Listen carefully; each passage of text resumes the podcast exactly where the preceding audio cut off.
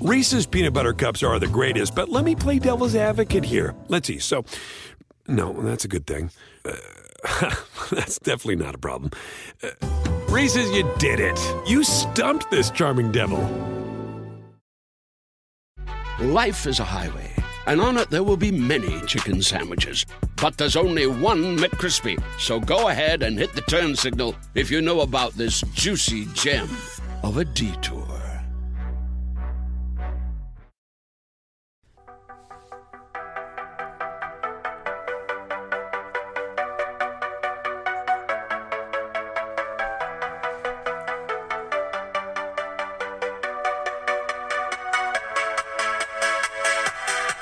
Hello, everybody, and welcome to the latest edition of the Pro Basketball Talk podcast here at NBC Sports. I am Kurt Helin, the managing editor of Pro Basketball Talk, with you to guide you through this as always. And joining me to talk all things Sacramento Kings today, plus get into a breakdown of the Western Conference playoffs, where the Sacramento Kings like to believe they still are involved. Uh, James Ham from CSN Bay Area. James, thanks for joining us. What's going on, Kurt? How are you? I, am doing well. I hope you had a good holiday weekend and uh, had a little too much food to eat and uh, got to hang out with family. Yeah, definitely. We had games on either side of the holiday, and then the Kings are on this wild six-game road trip. Yeah, so we've had a, a little bit of a, a break, but not not too much. Yeah, a wild six-game road trip that started with about the strangest game of the of the season, the non-played game with the wet court in Philadelphia. Um, that was just a it's a great video of Boogie out there mopping the floor, but that's just a strange experience to start the road trip. Yeah, it's probably the strangest thing I've ever seen because we had information that that game was canceled about an hour before they told their their fans. Oh so wow! They let that building fill up, and I was reporting that the game was canceled about 30 minutes. Uh, so we went on for a pregame show. I was in the Bay Area uh, with Doug Christie and Jim Kozimor, our, our pre and post game team, and uh, we're sitting there watching this thing unfold. And I'm getting, I got confirmation about I don't know 25 minutes into our our pregame show that the game was canceled, and Philly wouldn't tell their fans and wouldn't go and like make an announcement or put anything out, like leaving it out there that maybe this game would be played and their fans kept showing up, and, and then their PA announcer came on, and I, I tweet out the PA announcer is about to announce that the game has been canceled. And again, he comes on and he doesn't cancel the game. He extends them another 15 minutes just in case they want to go get another beer or something. And then, sure enough, like an hour and a half in, we had the longest pregame show in the history of pregame shows because we had to stay on the air just in case they changed their mind. It was totally bizarre. Yeah, it, it, was like a Super Bowl pregame at that point. Like it's just six hours of pregame. Uh, yeah, yeah. It and it was weird because you weren't alone. Uh, Keith Pompey from the Philadelphia Inquirer had pretty much done the same thing, and then clearly had got leaned on and recanted it. Sort of like they're going to wait and check. But he'd been reporting the same thing like well in advance that it was going to be done. We kind of all expected it because if something's causing condensation on the court, you can dry that up. But if there's something causing it, it's just not going away. Yeah, it seems like, and we find out later that it was user error. So basically, what happened was it started raining in Philadelphia, but the temperature didn't drop like it normally does. So normally, Philadelphia is really cold this time of year, but the temperature bubbled between like 60 and 65 degrees with rain. And the the operator inside the stadium, they had had a hockey game the night before, and they laid the floor down the, with I think they do a, four, a foam base, and then they lay the floor down. Which is what, well, which is what, by the way, like most arenas that have both do. This, this is really common. Yeah, yeah, this is very common. But what happened was they left the temperature inside the building. They forgot to turn the heater down.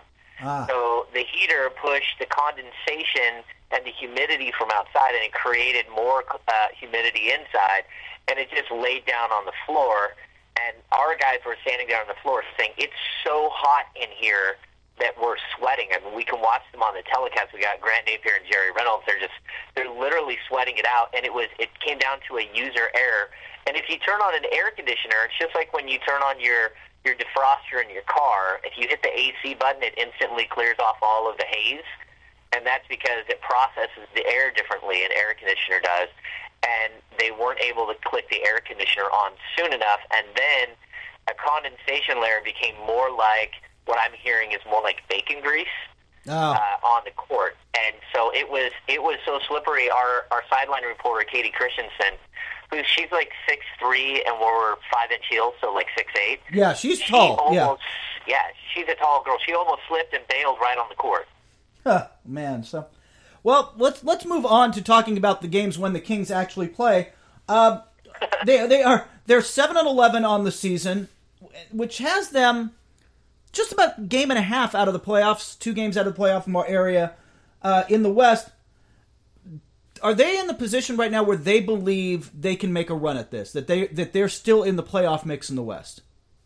Oh, I fully think they are, and they also they look at you know you can circle the Philly game as a as a major disappointment because of course Philly's beat up right now. Embiid is still on a minutes limit, and and you thought you could come in here and have a, a nice you know get your road trip off the right way. This would this would make their road trip two and one if they would have won against Philly, and to lose that game is brutal. Especially they're looking at pushing that game into a seven game road trip in January where they already have two back to backs. That would make three back to backs on a road trip and an eight game trip. So they're trying to avoid that. But uh, they they also they've had three games on the second night of back to backs on the road where they've lost in overtime. And if you look at those three games, uh, you know, again, the Miami game should have never gone to overtime. There was the the oddball call against DeMarcus Cousins and, um, that fouled him out of the game with Hassan Whiteside. Uh, they had the ball with nine and a half seconds left against. Um, oh man, I'm trying to think who it was. Uh, the second the second overtime game, and they lost. And then of course the other night they they shouldn't have even gone to overtime. They should have won that game in regulation as well and uh, against Washington. So they feel like they're not that far away. If you take those three those three losses and all of a sudden they're ten and eight, uh, then they are right in the middle of the playoff run. And I I think they do believe that they've got an outside shot, and the West is waiting around like it did last year. So Yeah. y- you just never know. You never know. And we're going to get into that more uh, a little later in the podcast because I want to kind of go through that, uh, kind of run through the West with you and, and how you picture the playoffs shaking out and how, how I see it as well. But the thing is that you're right. Once you get past, look, I will get through it, but there's some top teams that I think are likely to go. But then you get into the I don't knows, and there's a whole lot of I don't knows and a, a whole lot of there is. room for a lot of teams think they have a shot at those final final few spots in the West. When you look at the Kings right now, imagine what's frustrating Joerger the most is that the defense is really not where he's going to want it and not where it needs to be if this is going to be a playoff team. They're not consistent on that end. Yeah, they're not consistent on that end, and that is, you know, that's where he really hangs his hat as a coach. But I think he also knows that he doesn't quite understand this team yet. He doesn't know the pieces that he has, and he's trying to institute his new defense, his new offense on the fly, you know, with just a training camp to work with. But, you know, again, the Kings have eight new players coming into this season.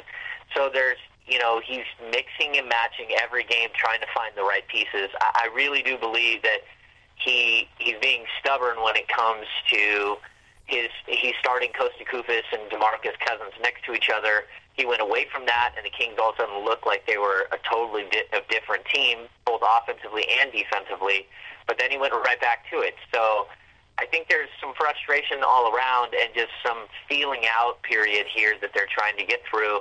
Um, eventually, though, I think they have a decent group of players that can actually do some some interesting things. I just think they'll there will be an epiphany moment where he figures out his rotation, and once that moment happens, then I think we can start judging this team for what they might be and who they might who they are. Um, but I, we haven't got to that point yet, which I think for a lot of people around the Kings is kind of a little infuriating because you can see that there are some flaws to the to the lineup that they have on the court, but it's just the change isn't happening. Yeah, it's it's not, and and Koufos is an interesting one up front where just I'm not as sold that that's the long term answer, but I don't know that Willie Cauley Stein is either. You know, you can't play him with Cousins really; they're both kind of fives, so it's just kind of a strange. Like there isn't really, I don't know, maybe you know, it's one of those things where from the outside you're like, why isn't Omri Casspi getting more run as a kind of a stretch four? But clearly Joerger's not comfortable with him defensively or something. Yeah, the Omri Casspi situation has been bizarre, and Omri sat, I think, seven games. Uh, two of those games he was sick. He actually got sick in Miami and um, had had to be hospitalized overnight. And um, so, so those are some small things that you know. I mean, Casspi's missed, but for the most part, he's been out of the rotation. He was told he was out of the rotation, and then lo and behold, Joerger's gone him three straight games. And so, it, he's again, he's just searching for answers. And I think you're right. They have a lot of guys that can play a stretch four position. You know, they've got Rudy Gay, they've got Matt Barnes, they've got Omri Casspi, they've got Anthony Tolliver. All of these guys can play that stretch four, and Koufos makes a lot more sense with the second unit sort of running that rim runner position that he's he's done throughout his career. You know, with George Karl and, and other and other stops that he's made. So it, it's just again, it's finding that right blend, and as a coach, you're going to go with what you you feel comfortable with, and so far he's relied heavily on Matt Barnes and he's relied heavily on Kosta Koufos because he's coached those guys before. But at some point you've got to go, uh, you know, you've got to watch tape and let the eye test tell you, the advanced statistics tell you what's working and what doesn't. And we just haven't got to that point yet. Maybe the sample size is too small for him to make a, a judgment.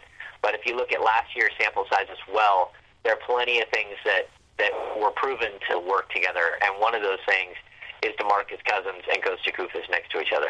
I think the other thing is that it's you're also going to need to judge it with Collison. I mean, you, you didn't have Collison for the first eight games because of the suspension, and that changes the entire dynamic. They're just a better team with Collison on the floor running the point, and so I think that there's still a he's getting used to that to that comfort level. It seems. Yeah, and you know the Collison situation is really strange because um, you know, he's it's not like the NFL where you can't be with the team, where you're exiled when you know Tom Brady couldn't even communicate with his teammates for the four weeks he was out. In the NBA, you're allowed to travel, you're allowed to practice, you're allowed to do all this everything, but you have to be outside of the stadium within two hours of the game starting. And so Collison was with them, but once the ball dropped, there's just this. It's this again. This team is so new to each other that Collison, who is really, if anything you can say about Collison, he's very consistent. He has been completely erratic throughout yeah. the first, you know, I don't what's he been back ten games since he's been back. He's been all over the board. You know, one night he gets you 18, another night he'll give you six, one night he gets you 21, one night he gets you four, and that's totally counter to anything I've ever seen with him. He looks a little bit lost, and him and Ty Lawson both have struggled to sort of find their niche in in Joerger's system, I've asked both of them, have you watched lots of footage of Mike Conley Jr.? And Lawson said yes. I, I mean, Lawson and Collison both said yes, but Collison told me specifically, he's like, I have a newfound res- respect for, for Mike Conley Jr. Like, what he does is crazy. The way he plays off of the bigs, the way that he gives up the ball and gets it back, the way that, you know, he just said it's a whole nother, like, level of basketball that I haven't seen that now I have to learn. And so they're trying to get comfortable in that system. But I think Collison is that he's the third scorer that this team needs really badly, and they just haven't been able to get him going on a consistent basis. Yeah. Uh, look, if you talk to people around the league who are scouts and GMs, like you wonder why Mike Conley's got the largest contract in NBA history. That guy can flat out play. Like he's never made an All Star game. He's not flashy but there isn't a GM in the league that doesn't love his game and in uh, the way he performs and the way he plays on both ends. By the way, a, a really good, def- one of the better defensive point guards in the league, a great floor general, just just a really smart player. You wouldn't have guessed that he was going to be the best player coming off that Ohio State team. and if you put him and Collison together statistically side by side, you would be shocked. They're almost identical yeah. statistically. Now, wins and losses is a whole other ball game, but you know, all of the metrics they weigh out as very, very similar. And I'm not saying that that Darren Collison is good as Mike Conley Jr. I'm just saying, statistically speaking, and we know, you know, uh, the figures don't always tell the whole story, but yeah, they are very similar. The one guy who's really stood out this season and really seems to be comfortable and playing well is Rudy Gay. Rudy Gay has put up some of the best numbers of, of recent years for him. Uh, he, look, nothing's really changed. He's still shooting a lot of mid range. He's he's he, he is what you know creates mostly for himself. He is what he is, but he's doing it more efficiently and better than we've seen. Yeah, I think the one thing about Rudy Gay is his three point shot has been falling for him this year. He's shooting 40% from three, which is good. I think he's right around, I don't know, career 34, 35%. So that's been one thing that's helped him.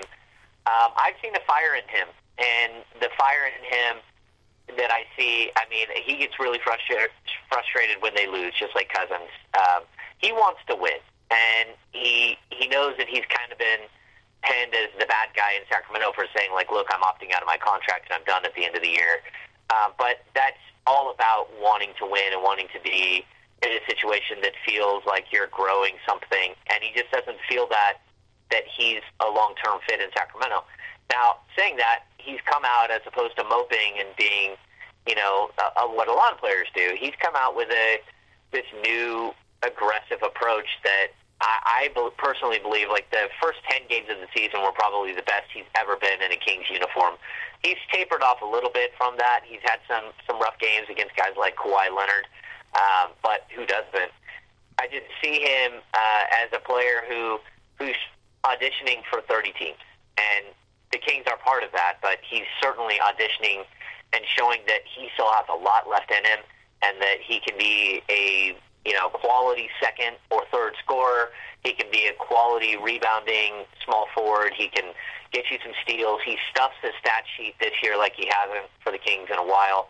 So definitely a, a nice turnaround. Like his PER and all that stuff is way higher than it has been, and even his usage rate has gone way back up, which is a little different. He he had seen his usage fall pretty steadily especially last year under George Karl, where he was kind of left out of the offense. Yeah. So kind of a, a resurgence, rebirth for Rudy Gay. All right, James, we've gone a little over 15 minutes into this podcast without getting to the entire reason that every Celtics fan is listening and, and discussing some trade options.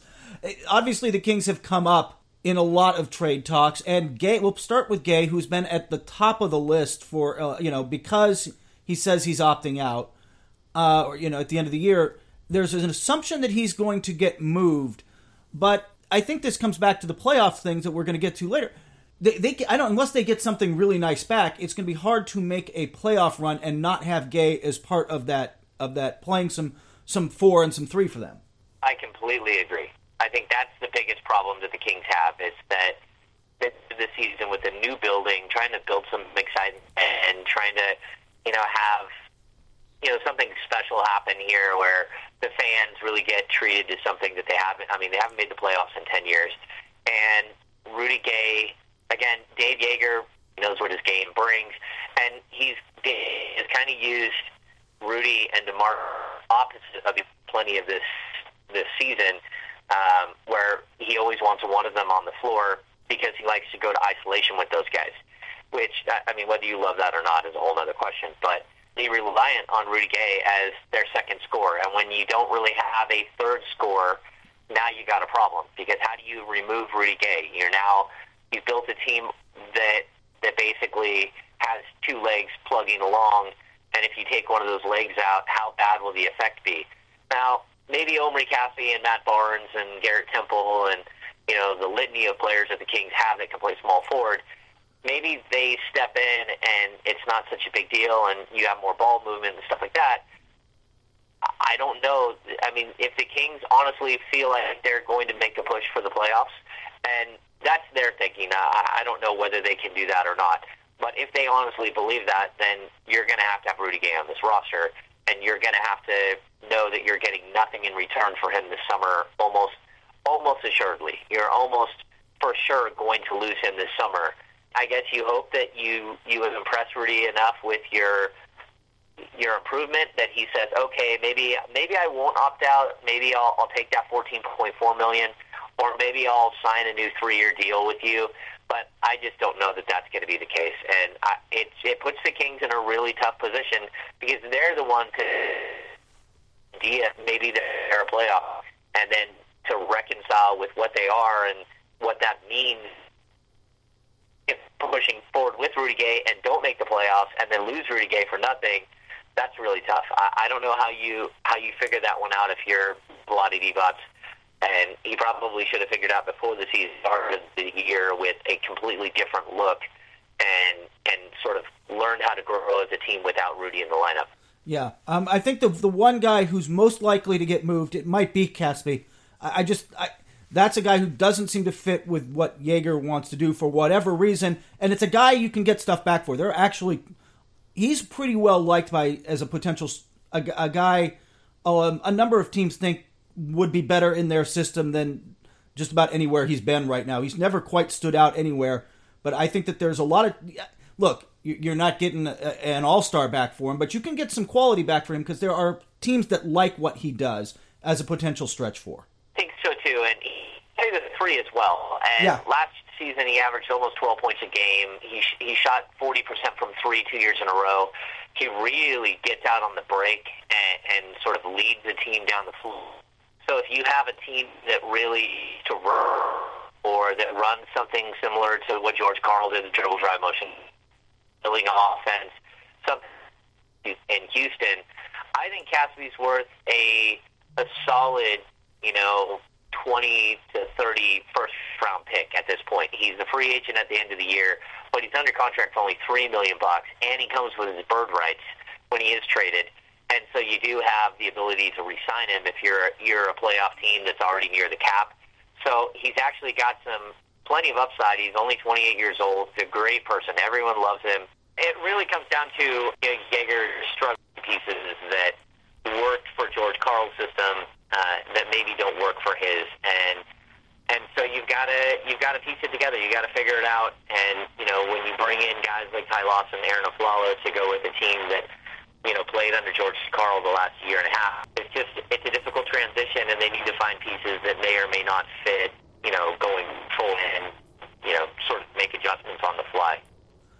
All right, let's get to the trade question everybody wants to ask. DeMarcus Cousins. I, everything I keep hearing is you call them, you get shot down. They're not talking about it yet. Um, Vivek Ranadive isn't interested in moving him. Uh, what are you hearing? You know, we're kind of hearing the same thing. The Kings are in a quandary with him as well. The Cousins issue is is huge for the Sacramento Kings. They just really, I I think they want to keep Cousins. Really, he genuinely loves the city, and I've had plenty of calls with him. He's not super excited about the the process, the the prospect of, moving, or about you know figuring out free agency and everything Yeah, it does make it difficult. I my guess is if it happens, it'll be closer to draft day. I just I got a feeling that the Kings are going to push, be close enough, push through, try to make the postseason this year. But if it, if it's going to happen, if they're going to have to move, I, I could see it. If, if not draft day over the summer, I once you get into next season, it's almost too late. You're not.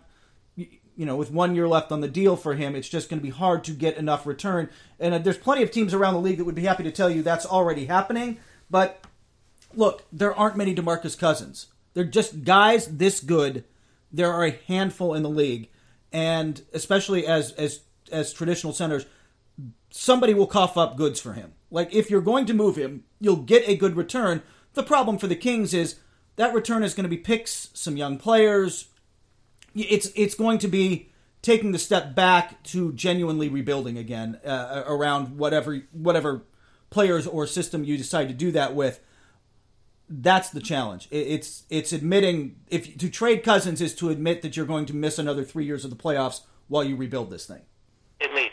At least. Yeah, at least. And even though you drafted three first round picks, you don't know that any of them are really, you know, top flight NBA players. And so you- you've got Bogdanovich coming in next season, uh, who should be a nice little piece. But if they're outside of the top 10, they lose the Chicago Bulls. They, they lose their pick in 2019 uh, to the Philadelphia 76ers. Really, rebuilding is extremely difficult. They can't even trade a pick until 2021.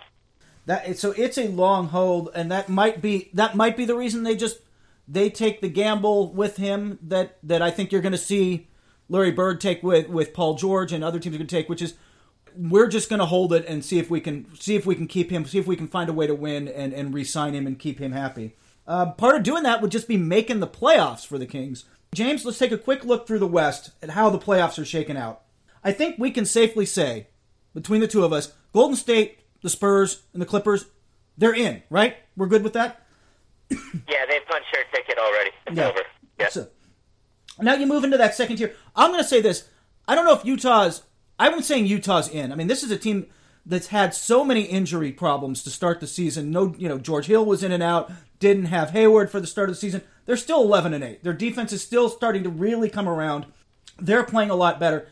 I, I just think that that's a team that gets better as the year goes on, and they're probably going to make it.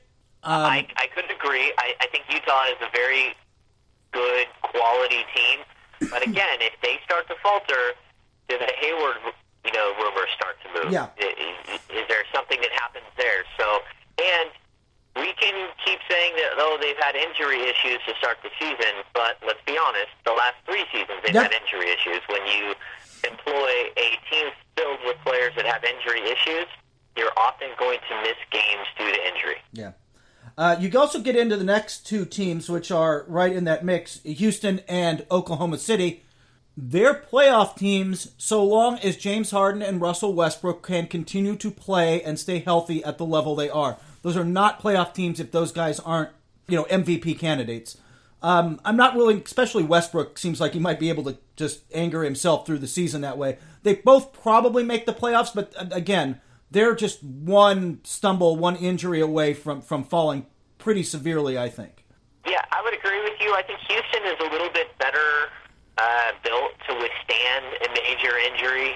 Uh, they they definitely have you know some, some playoff pedigree from the last couple of seasons, and they've surrounded Harden with so many shooters. I really think that while I don't love that team, I think they haven't even come close to scratching the surface. I mean, Ryan Anderson hasn't had a great start at all. Mm.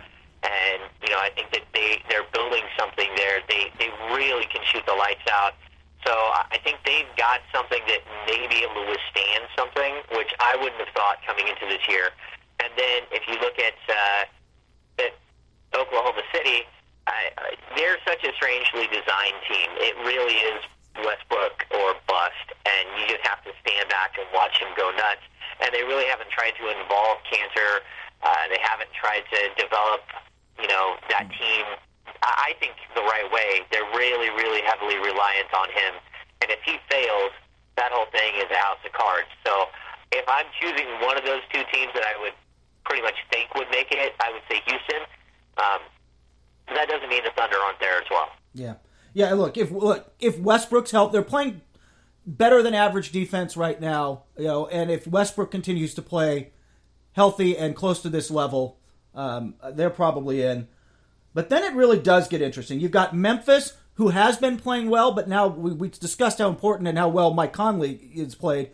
You know, they're without him for six weeks. That's a kind of an injury prone team. They're already without Ch- Chandler Parsons, James Ennis, Brandon Brandon uh, Wright. They, they've been injured up and down the board, and at some point that's going to catch up with them. And the real question is like, can they keep their head above water and, and stay in the playoff race well enough until they get Conley back? I don't think there's any way that Memphis can hold up. There, yeah. I, I just don't see it. I mean, realistically, you're going to have to rely on two thirty somethings in Gasol and Randolph to keep you afloat. I just don't. I don't think that they're they're built to to survive this.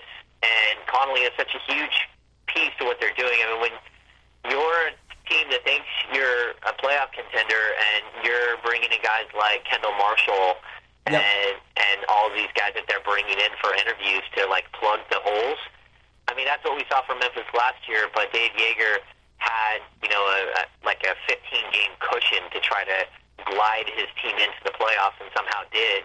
Um, you know, on a, sh- shoestring and and like 14 D League players.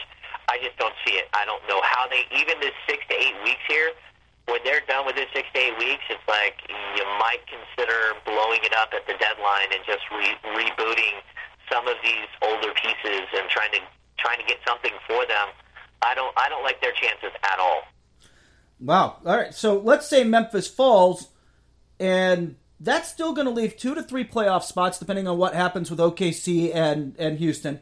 Two to three playoff spots where you're going to have Portland, the Lakers, Denver, Sacramento, and a suddenly resurgent New Orleans team, kind of all in the mix. And and it's going to be interesting to see, you know, I, I, would tend to say I think Portland is going to be able to score their way into the playoffs like they have in the past. They're not getting out of the first round again unless they again just run into an injury riddled team. But I think they can probably score their way in. After that, I'm not sold that the Lakers are going to sustain this. I mean, they look, they're a surprise. They're probably the biggest surprise in the league. Can they sustain a 500 team over the course of the season? I'm not sold. The King Denver has played pretty well. They're on the rise. We'll see what happens with uh, New Orleans, who's looked a lot better, obviously, since they got Jrue Holiday back. And then you got Sacramento. This could go a lot of different ways. Oh, I think it can go a lot of different ways, and I think what the Kings are looking at is you really look at this group that you're bundled in with. They have a veteran team, and the other teams really they don't. Uh, you know, again, you talk about the Pelicans uh, and their chances.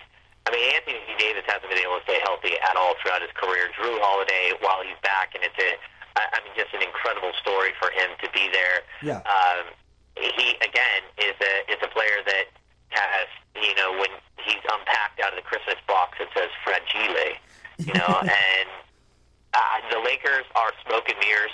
God bless Luke Walton; he's done an incredible job, but that's smoke and mirrors, and so I don't see them there in the end. And to be honest with you, Portland, I think Portland had everyone talks about how this great up and young and young up and coming team. I think they absolutely destroyed their future in free agency with some of their signings, and I just looked at them like, "What are you doing?" Like, I- and you know, the Evan Turner signing, giving uh, Meyers Leonard huge money. Uh, I love Allen Crabbe, but like eighteen million dollars a year, that's crazy talk. And I think they've really hurt their long-term future. They were a young and up, young up-and-coming team that might be able to add a star-level player to get over the top, and they squandered it by adding you know, players that no one is going to trade for for the dollar amounts that they paid for them. And so I I think that's a team that, while they're going to be tough because they still have two great guards, they're hit and miss. It's a jump shooting team with not a whole lot else. They can't score in the post uh, unless it's, you know, running at you. And, uh, you know, at the end of the day, they're probably going to sneak in, but you're right. Are they an eight seed? Are they a seven seed? Are they a nine seed or a ten seed and miss the playoffs? And Denver, again, I think is just a little ways away. I like Michael Malone. I, you know, I love what he's trying to do there, but that team is still it's oddly put together, and you know they're giving Mudiay way too much of a leash, and, and he's on many nights he's completely killing that team. Mudiay can, can can win them games and cost them games, but I think his leash gets shorter the way Jamal Murray has been playing lately, who's been phenomenal um, as the seasons. He, he's the rookie really finding his groove and it's almost inserting himself. It's way too early to talk rookie of the year, but he's playing really well of late, and I think that his play allows them to shorten Mudiay's leash a little, gives them a second ball handler, and they got to figure out how to play them together. But I think that that's a team on the rise. Yeah, like you said, New Orleans is is hard to predict. I do, by the way, I will say this: I think Portland is going to be able to move some of those contracts. I I, I think if if one team, if I were going to bet on one team making a trade deadline move, even more than the than the Kings and Casspi, it would be Portland is going to make a few moves. Their roster is going to change, and they need to get a rim protector in there. What you know, I know there was a rumor about Nerlens Noel. They need to get somebody in there because if you're going to play two undersized guards who don't defend terribly well in the backcourt, you've got to have somebody get in there and clean it up. You know, somebody. Houston sort of does this with Clint Capela, like, hey, just clean up our messes as best you can. Just do whatever. That's kind of it. It's been better since they got Beverley back, but they need somebody back there to protect that rim, and they just do not have it. They're they're getting crushed um, on guys just driving off the pick and roll and getting like really clean eight ten foot jumpers and knocking them down or getting to the rim all the way. Yeah, that's it. It's it's tough, and you know, I, again, we can agree to disagree on whether they can move some of those pieces. Um, if you're trading C.J. McCollum, you can get some great stuff. Oh, yeah. but, But they're not gonna move You're him. breaking up the backcourt, and I don't see that.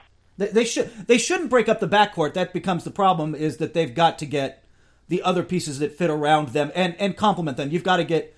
They need a better three and D guy to to solve some of the problems that the backcourt causes. They need you know, like I said, a rim protector.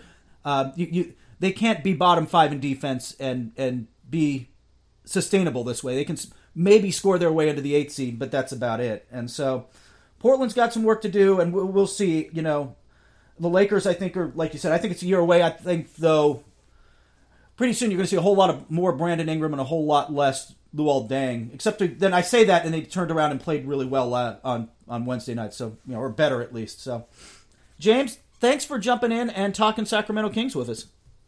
Hey, great to great to come on, Kurt. Thanks for having me. And thank you, everybody, for listening, either at home or at work or in your car, wherever you're doing it while you're working out. You can, of course, catch us on iTunes. Please go there, subscribe to the Pro Basketball Talk podcast at NBC Sports. You can find us on Stitcher, the app. You can find us at Audio Boom, where all the NBC Sports podcasts are. And, of course, you can find us at NBCSports.com. We'll be back next week with Dan Feldman to break down the Eastern Conference.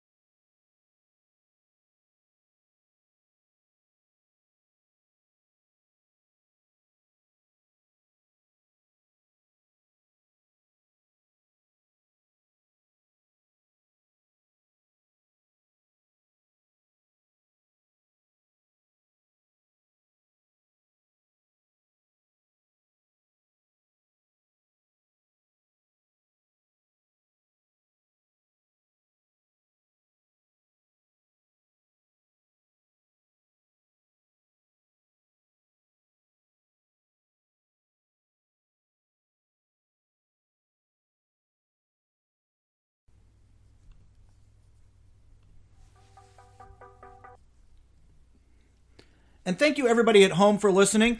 You can catch us on iTunes. Let's start that over again. Three, two, one. And thank you, everybody at home, for listening. You can, or at work. Three, two, one. Reese's peanut butter cups are the greatest, but let me play devil's advocate here. Let's see. So, no, that's a good thing. Uh, that's definitely not a problem. Uh, Reese's, you did it. You stumped this charming devil. Life is a highway, and on it there will be many chicken sandwiches. But there's only one McCrispy. So go ahead and hit the turn signal if you know about this juicy gem of a detour.